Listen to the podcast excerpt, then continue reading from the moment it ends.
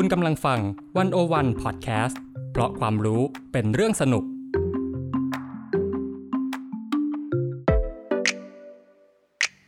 One-O-One In Focus เจาะไฮไลท์เด่น เศรษฐกิจสังคมการเมืองทั้งไทยและเทศ โดยกองบรรณาธิการ The One-O-One dot World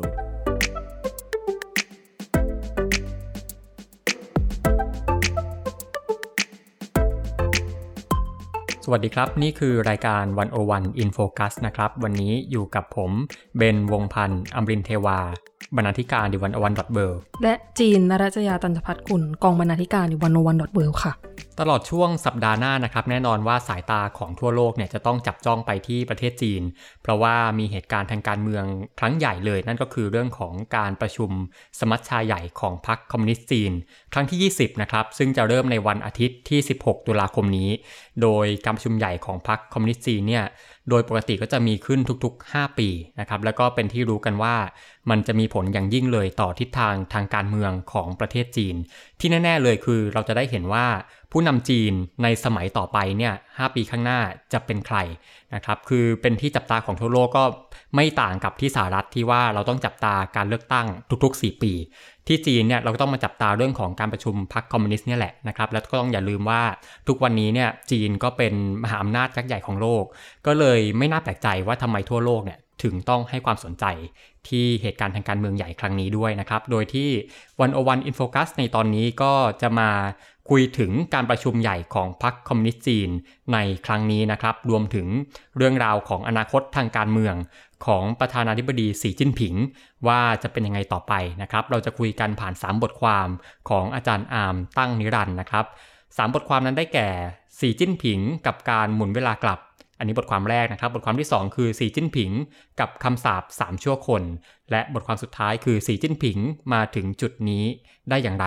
นะครับ เริ่มต้นเลยเนี่ยมาคุยกับจีนก่อน อยากให้จีนปูพื้นให้ผู้ชมฟังเนาะเผื่อใครอาจจะไม่ได้ติดตามสถานการณ์ในจีนเท่าไหร่เนี่ย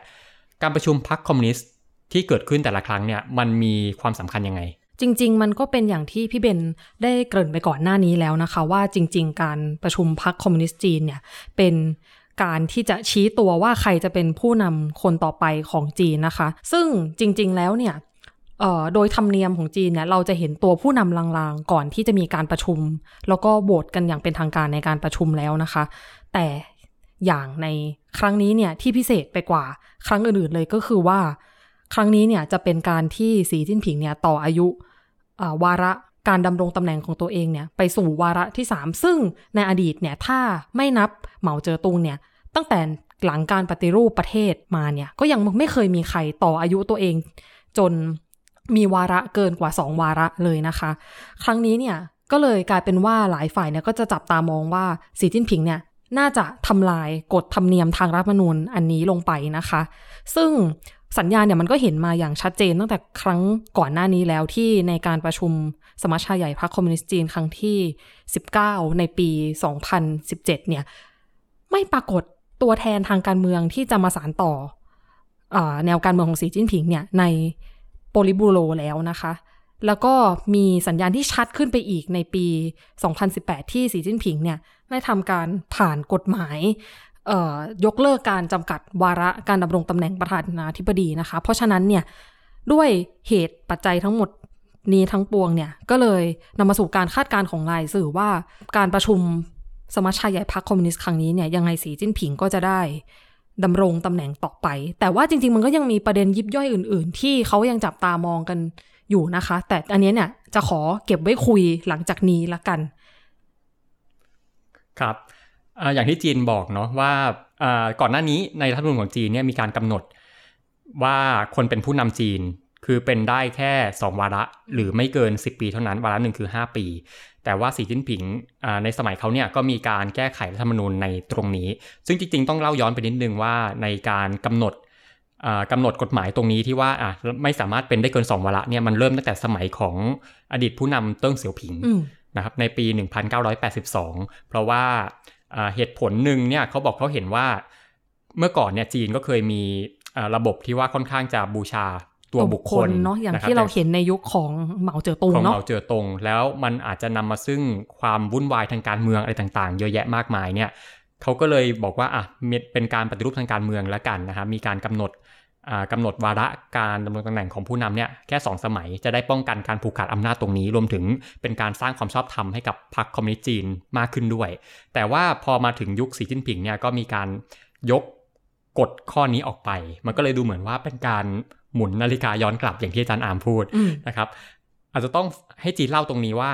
แล้วทำไมในยุคของสีจิ้นผิงเนี่ย มันถึงได้เกิดความชอบธรรมในการยกเลิก กฎหมายเทอมลิมิตตรงนี้มาได้นะครับเขามาถึงจุดนี้ได้ยังไง อืมอันนี้ก็ต้องย้อนเล่ากลับไปไกลหน่อยหนึ่งก็คือจริงๆก็อย่างที่พี่เบนบอกเนาะว่า หลังจากที่มีการปฏิรูปเปิดประเทศ แล้วก็ผู้นำหลังจากเติ้งเสี่ยวผิงมาสองรุ่นเนี่ย ก็ได้ พัฒนาธรรมเนียมทางการเมืองรัฐมนูญทางการเมืองออกมาเนาะว่าอะดำรงวาระได้ไม่เกินสองครั้ง แล้วก็นอกจากนี้เนี่ย ตัวนี้มันก็ยังไปเชฟอีกว่าการทิศทางการเมืองจีนเนี่ยมันออกห่างไปจากการบูชาตัวบุคคลมีผู้นำเดี่ยวที่เข้มแข็ง ซึ่งมันมาถึงสีจิ้นผิงได้ยังไงก็ไม่รู้แต่เดี๋ยวจะเล่าต่อไปนะคะ มันพัฒนามาสู่การที่การบริหารเนี่ยมันบริหารโดยหมู่คณะเนาะแล้วก็มีการคานอำนาจกันระหว่างภายในปุริบุโรอย่างชัดเจนเนี่ยอย่างที่เราเห็นในยุคของหูจินเทาหรือว่าในยุคของเจิงเจียหมิงเนาะแต่ประเด็นก็คือว่าในตอนที่สีจิ้นผิงขึ้นมาเนี่ยคือจริง ๆ ตอนที่เลือกเขาเลือกสีจิ้นผิงขึ้นมาในปุริบุโรเนาะในปี 2012 เนี่ย สีจิ้นผิงก็ดูไม่ได้คือโดยพื้นฐานเนี่ยไม่ใช่เป็นคนที่อยู่กับค่ายการเมืองใด ค่ายการเมืองหนึ่ง ในพรรคคอมมิวนิสต์เนาะดูเป็นคนที่กลางๆ น่าจะประสานผลประโยชน์ได้ระหว่างสองค่าย ซึ่งก็คือค่ายของอดีตประธานาธิบดีเจียงเจ๋อหมิงแล้วก็อดีตประธานาธิบดีหูจินเทาเนาะแต่ประเด็นก็คือว่าพอสีจิ้นผิงเนี่ยขึ้นมามีอำนาจได้เป็นประธานาธิบดีจีนเนี่ยแทนที่สีจิ้นผิงเนี่ยจะ ใช้แนวทางปณิปนอมสารผลประโยชน์ แล้วก็ดูจะเกรงใจขั้วอำนาจต่างๆ ในพักเนี่ยปรากฏว่าสิ่งที่สีจิ้นผิงทำเป็นอันดับแรกเลยก็คือ มหากรรมปราบคนโกง แล้วทีนี้มหากรรมปราบคนโกงเนี่ยไปเกี่ยวยังไง ก็คือว่ามันเป็นการกวาดล้างขั้วการเมืองเก่าๆไปด้วยเลย นั่นก็คือสิ่งที่อาจารย์อามเนี่ย เรียกนะคะว่าเป็นการยิงปืนนัดเดียวได้นกสองตัวก็คือหนึ่งปราบโกงไปด้วยซึ่งประชาชนเนี่ยพอใจมากกับนโยบายการปราบโกงของสีจิ้นผิงแบบในชนิดที่ว่าแบบราบคาบหมดแผ่นดินกับ 2 ก็คือว่าได้กำจัดศัตรูทางการเมืองไปด้วย เพราะฉะนั้นเนี่ยนี่คือบันไดก้าวแรกของการก้าวขึ้นสู่อำนาจของสีจิ้นผิงนะคะ ที่ทำให้สีจิ้นผิงเนี่ย ปรับเปลี่ยนแนวทางการเมืองของจีนเนี่ยจากที่บริหารกันเป็นหมู่คณะ แล้วก็คานอำนาจกันอย่างสมดุลเนี่ยไปสู่การที่มีผู้นำฉายเดียว อีกอย่างหนึ่งก็คือว่าจริงๆวันวันเนี่ยเคยคุยกับอาจารย์สิทธิพลเครือรัติการจากมหาวิทยาลัยธรรมศาสตร์ค่ะ ในรายการวันโอวันวันออนวันเนาะอาจารย์สิทธิพลเนี่ยก็ยังให้คอมเมนต์อีกด้วยค่ะว่าจริง ๆ แล้วนอกเหนือจากการที่ว่าการรวบอำนาจเดี่ยว มีผู้นำบุคคลเดียวของ จีนในยุคสีจิ้นผิงเนี่ยนอกเหนือจากมันจะตอบสนองแนวทางการเมืองของสีจิ้นผิงแล้วเนี่ยมันยังทำให้นโยบายเนี่ยออกได้เร็วด้วยซึ่งมันก็จะสะท้อนในหลาย ๆ ครั้งเนาะอย่างที่เราเห็นในตลอด 10 ปีที่ผ่านมานี้เดี๋ยวคุยไปเรื่อย ๆ มันก็จะมีตัวอย่างที่เชื่อมขึ้นมาจนถึงจุดนี้นี่เอง แต่นอกจากที่สีจิ้นผิงจะยิงปืนนัดเดียวได้นกสองตัวแล้วเนี่ย อันนั้นอะคือการจัดการกับขั้วอำนาจภายในการเมืองจีนเนาะแล้วก็ อาจจะได้ใจประชาชนไปส่วนหนึ่งแต่นอกจากนี้เนี่ยมันยังขาดอีกส่วนหนึ่งไม่ไปไม่ได้ก็คือการทำ marketing ของสีจิ้นผิง ถ้าพูดในภาษาแบบชิคๆนิดนึง จริง ๆ มันก็คือการที่ว่าพรรคเนี่ยจะโปรโมตตัวเองยังไง จะสร้างความชอบธรรมตัวเองยังไงต่อประชาชนในภาวะแบบนี้ด้วย ก็คืออย่างหนึ่งเนี่ยรัฐบาลจีนเนี่ยคุมสื่ออย่างรัดกุม แล้วก็ใช้สื่อเนี่ยเป็นกระบอกเสียงของรัฐบาลเนาะสื่อสารนโยบายของรัฐบาล ประเด็นก็คือว่าเผด็จการแบบจีนเนี่ยมันไม่ได้ แค่ยัดความคิดไปให้ประชาชนว่าตัวเองนั้นถูก แต่ว่าพักเนี่ย ยอมรับว่าตัวเองอะมีข้อผิดพลาด วิจารณ์ตัวเองในบางโอกาส แล้วก็สื่อสารออกไปว่าเรายอมรับว่าเราผิดพลาดแต่เราจะปรับปรุงแล้วเราจะแก้ไขนโยบายให้มันดีขึ้นเองก็คือทั้งยอมรับความผิดแล้วก็ให้คำสัญญานั่นแหละ อีกอย่างหนึ่งก็คือว่า เออจริง ๆ แล้วเนี่ยพรรคคอมมิวนิสต์จีนเป็นพรรคคอมมิวนิสต์ที่ค่อนข้างไฮเทค ใช้ประโยชน์จากเทคโนโลยีเยอะเหมือนกัน ก็คือใช้พวก Big Data อะไรต่างๆเนี่ยเก็บข้อมูลเกี่ยวกับประชาชนเนาะเพื่อสอดส่องดูว่าใครไม่พอใจอะไรหรือกังวลเรื่องอะไร ซึ่งเรื่องที่ประชาชนก็มักจะกังวลก็เป็นเรื่องอะความสุ่มเสี่ยงที่จะเกิดวิกฤตทางเศรษฐกิจต่างๆ นานาหรือว่าปัญหาสิ่งแวดล้อม หรือว่าไม่พอใจรัฐบาลอะไรเงี้ยรัฐบาลก็จะได้ข้อมูลตรงนี้เนี่ยเพื่อมาปรับท่าทีของตัวเอง หรือปรับนโยบายของตัวเองได้ทันท่วงทีอะไรเงี้ย ส่วนในแง่ทางเศรษฐกิจก็เอาข้อมูลตรงนี้เนี่ยมาเพื่อทำนโยบายเนาะเพื่อให้ตอบโจทย์จริง ๆ คือมันก็จะมีคำวิจารณ์อยู่ว่าระบบการเก็บข้อมูลของจีนเนี่ยมันเก็บข้อมูลไม่ได้คุณภาพเนาะแต่ว่าจาก insight ของอาจารย์อาร์มเนี่ยอาจารย์อาร์มเขาก็บอกว่าจริง ๆ แล้วจีนก็พยายามจะพัฒนาข้อมูลตรงนี้เนี่ยเพื่อประมวลข้อมูลให้ถูกต้องตรงตามจริง แล้วก็เอามาออกแบบ นโยบายเศรษฐกิจ หรือว่าเอามาใช้ในการกำกับควบคุมอะไรบางอย่างให้ได้ดีขึ้นนะคะ อีกอย่างหนึ่งก็คือเนี่ยความไฮเทคของพรรคคอมมิวนิสต์จีนเนี่ยมันทำให้พรรคเนี่ยรู้ได้ว่ามันสุ่มเสี่ยงจะเกิดวิกฤตตรงไหน ก็ย้อนกลับไปที่เดิมอีกก็คือทำให้ออกนโยบายหรือว่าแก้ไขวิกฤตจนทันท่วงทีได้ หรือว่าอาจจะควบคุมไม่ให้ข้อมูลบางอย่างที่เผยแพร่ออกไปแล้วเนี่ยจะทำให้เกิดความตระหนกเกิดขึ้นได้เนี่ย ก็ควบคุมไว้เพื่อให้สังคมเนี่ยยังมั่นคงอยู่ นี่ก็เป็นวิธีของสีจิ้นผิงเนาะอีกอย่างหนึ่งก็คือยังใช้สอดส่องประชาชนที่มีความคิดเห็นต่างด้วยแล้วก็ยังใช้ในกรณีของระบบ social credit เนาะใครที่ทำผิดกฎใครที่ละเมิดความปลอดภัยของสังคมเนี่ย ก็จะมีมาตรการจัดการในการหักโซเชียลคะแนน social credit แล้วก็จะมีผลอะไรบางอย่างครับ ฟังจากจีนก็คือสรุปก็คือว่าที่สีจิ้นผิงมาถึงจุดนี้ได้เนี่ยหนึ่งก็คือเรื่องของการกระชับอำนาจ มีการกวาดล้างกลุ่มคนที่อยู่ขั้วตรงข้ามอะไรต่างๆเนี่ยออกไปหมดแล้ว อันนี้เหตุผลหนึ่ง เหตุผลที่ 2 ก็คือมีเรื่องของการการใช้การควบคุม การสอดส่องประชาชนนะครับ ใครเห็นต่างอะไรต่างๆเนี่ยก็จะมีมาตรการของเขาในการจัดการ แต่ว่ายังไงก็ตามเนี่ยโอเคสีจิ้นผิงกับพรรค คอมมิวนิสต์จีนก็ไม่ใช่ว่าจะบ้าอำนาจ หรือว่าจะสร้างความกลัวอย่างเดียว แต่ว่าโอเคนะ ฉันก็ทำประโยชน์ให้คุณเหมือนกันนะฉันทำให้คุณอยู่ดีกินดี แล้วก็รวมถึงว่าฉันก็ได้ช่วยฟังความเห็นของคุณเหมือนกันนะครับ คือก็ไม่ได้ว่าอาจจะบ้าอำนาจอย่างเดียว แต่ว่าก็มีตรงนี้เข้ามาชดเชยด้วย รวมถึงว่าการโปรโมตตัวเองของเขาเนี่ยก็ทำได้ดี มีเรื่องของ political marketing เนี่ยก็ก็ทำได้ดีเหมือนกัน อันนี้คือเหตุผลหลักๆ ที่ทำให้สีจิ้นผิง มาถึงจุดนี้ในวันนี้ได้ แล้วก็เป็นที่ค่อนข้างจะแน่นอนแล้วว่า เขาจะได้เป็นผู้นำในสมัยที่ 3 ซึ่งถือเป็นการแหกธรรมเนียมของพรรคคอมมิวนิสต์จีนที่มีมากว่า 40 ปี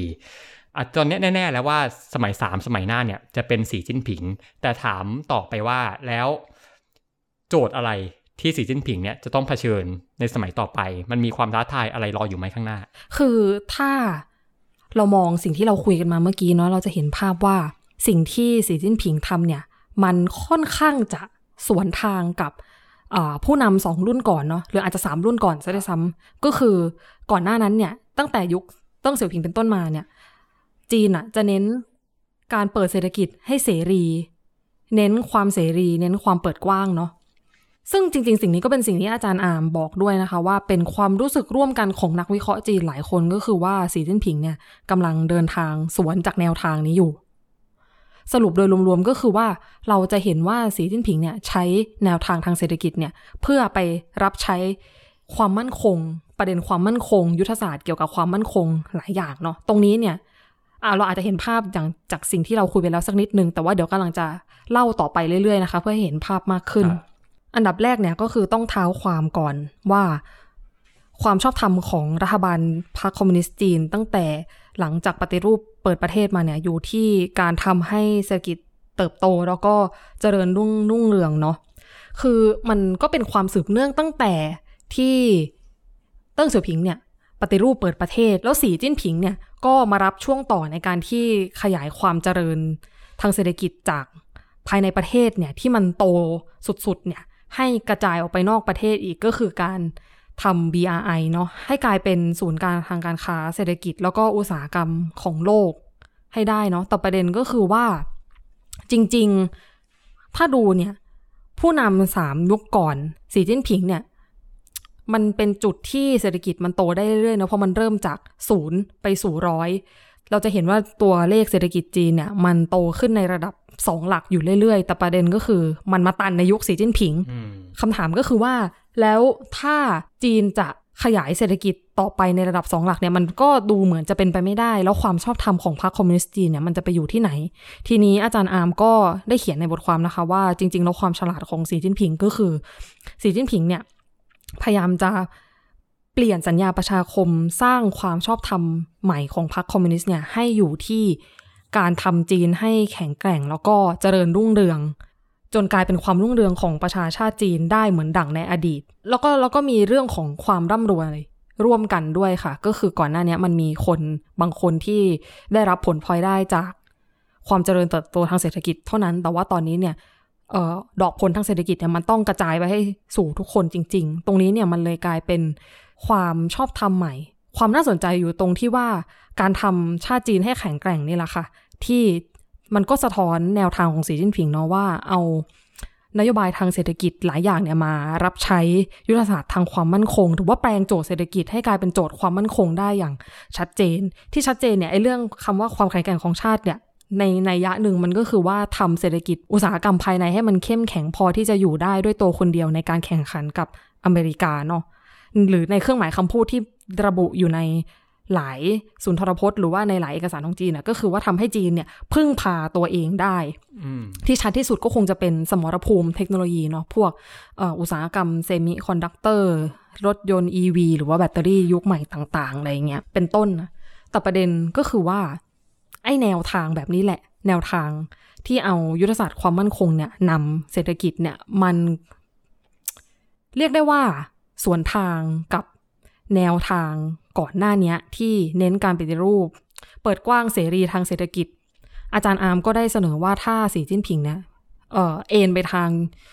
ความมั่นคงมากเกินไปโดยที่ไม่รักษาความเสรีของเศรษฐกิจไว้เนี่ยมันอาจจะนำไปสู่ความเสี่ยงบางประการ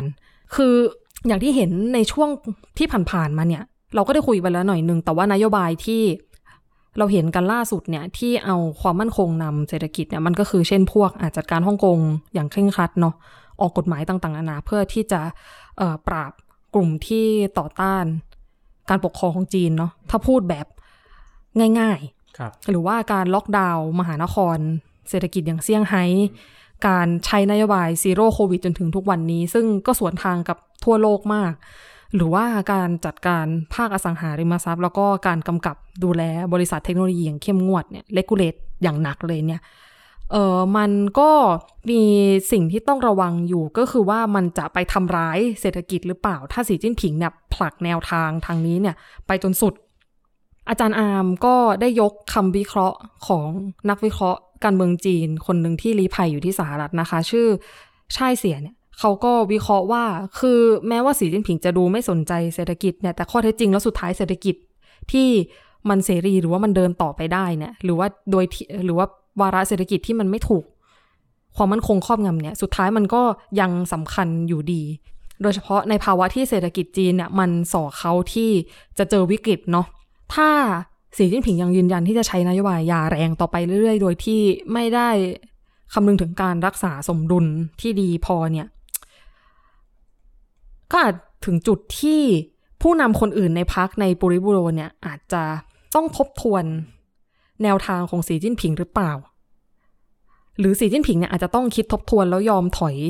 เพื่อให้มีเทคโนแครดหรือฝ่ายที่แบบหัวก้าวหน้าหน่อยในปุริบุโรเนี่ยสามารถครอบงำวาระทางเศรษฐกิจได้มากขึ้น ก็ยังเป็นประเด็น เนี่ยแหละคือโจทย์ที่อาจารย์อามมองนะคะว่าสีจิ้นผิงเนี่ยจะต้องระวังในการที่ เสียสมดุลในการรักษาความสมดุลระหว่างนโยบายในเชิงความมั่นคง แล้วก็เศรษฐกิจ ครับ อืม คือจริงๆ สีจิ้นผิงเนี่ยโอเคเราเห็นว่าตอนนี้เขามีความสามารถในการเรื่องของกระชับอำนาจในการกระชับความนิยม ให้สามารถมีความชอบธรรมในการขึ้นสู่สมัยที่ 3 ได้ แต่ว่ามันก็ยังมีความท้าทายรออยู่ข้างหน้าอีกเยอะ แล้วยิ่งการที่มันมีการ ปฏิรูปไปสู่อีกรูปแบบหนึ่งที่ว่ามันทำให้เขาเนี่ยสามารถเป็นผู้นำได้ตลอดชีวิตนะครับ โดยที่ต่างจากเมื่อก่อนที่ว่าโอเคมันอาจจะมีความเป็นเรื่องของการตัดสินใจเป็นคณะมากขึ้น หรือว่าการลดเรื่องของการบูชาตัวบุคคลลงไปนะฮะแต่ว่าสีจิ้นผิงเนี่ยก็คือไปเหมือนเหมือนไปย้อนเวลากลับ ก็คือไปไปลบการปฏิรูปตรงนั้นลงไป มันก็เลยเป็นความเสี่ยงนะครับ มันก็ อีกท่านหนึ่งเนี่ยมันเป็นความเสี่ยงที่ว่าถ้าเกิดสมมุติว่าโอเค คุณกระชับอำนาจได้ก็จริงแหละ แต่ว่าถ้าเกิดว่าคุณไม่สามารถที่จะมีประสิทธิภาพในการบริหารจัดการประเทศได้ตามที่ประชาชนคาดหวังจริงเนี่ยมันก็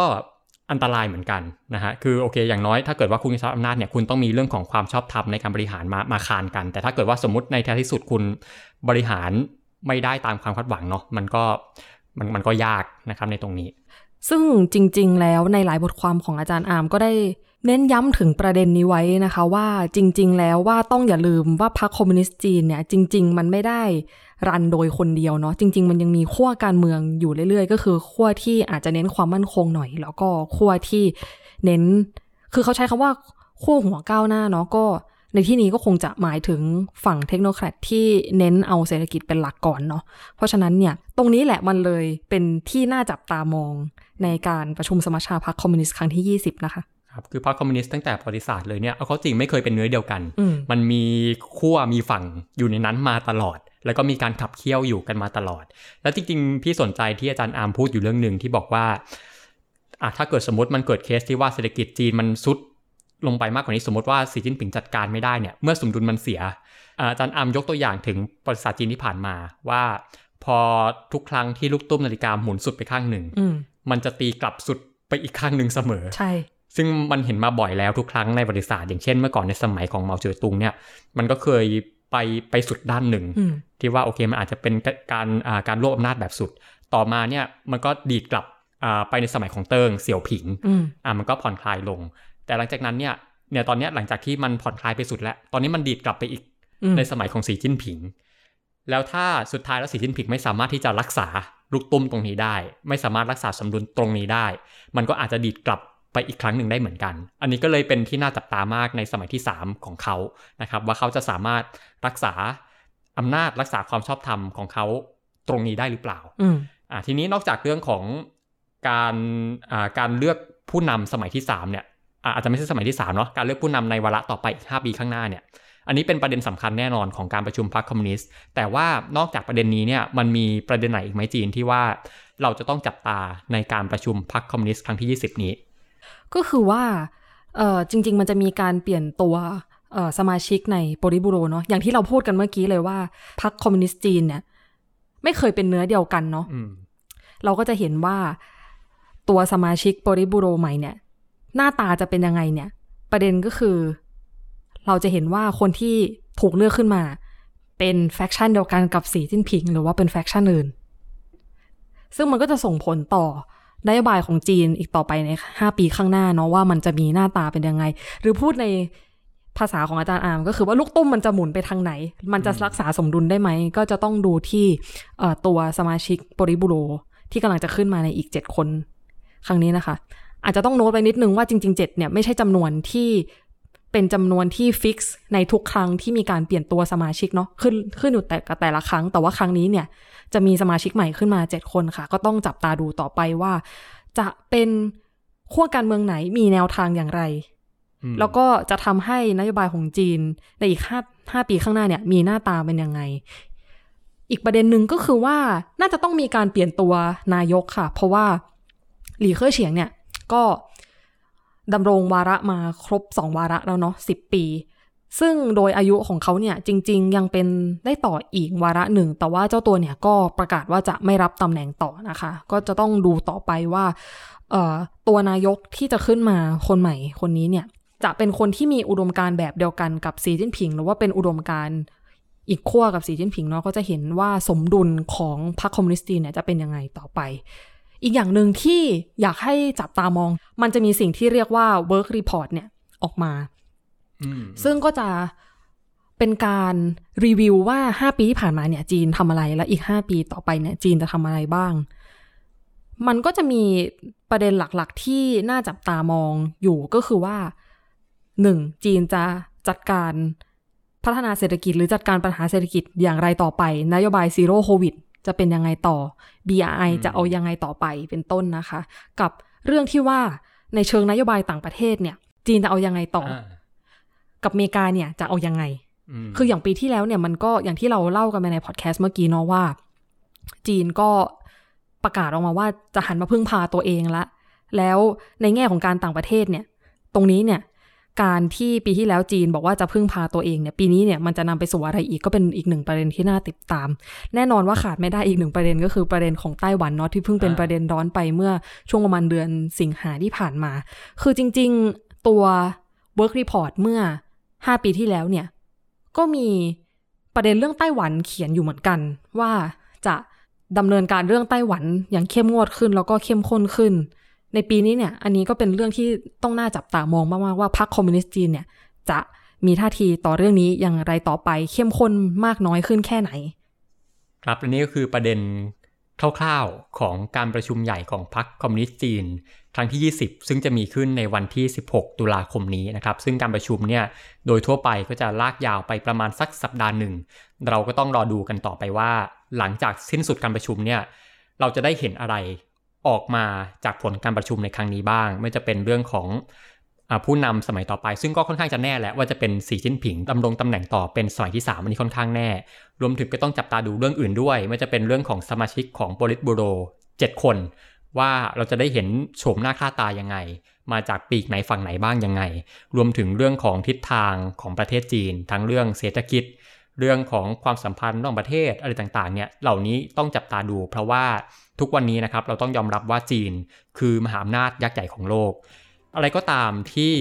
เกิดขึ้นในจีน ทิศทางที่อะไรต่างเกิดขึ้นในจีนเนี่ยมันส่งผลต่อทั่วโลกอย่างแน่นอนนะครับ ต้องจับตาดูอย่างใกล้ชิดนะครับ แล้ววันนี้รายการวันโอวันอินโฟกัสก็ต้องขอลาคุณผู้ฟังไปก่อนนะครับ สวัสดีครับ สวัสดีค่ะ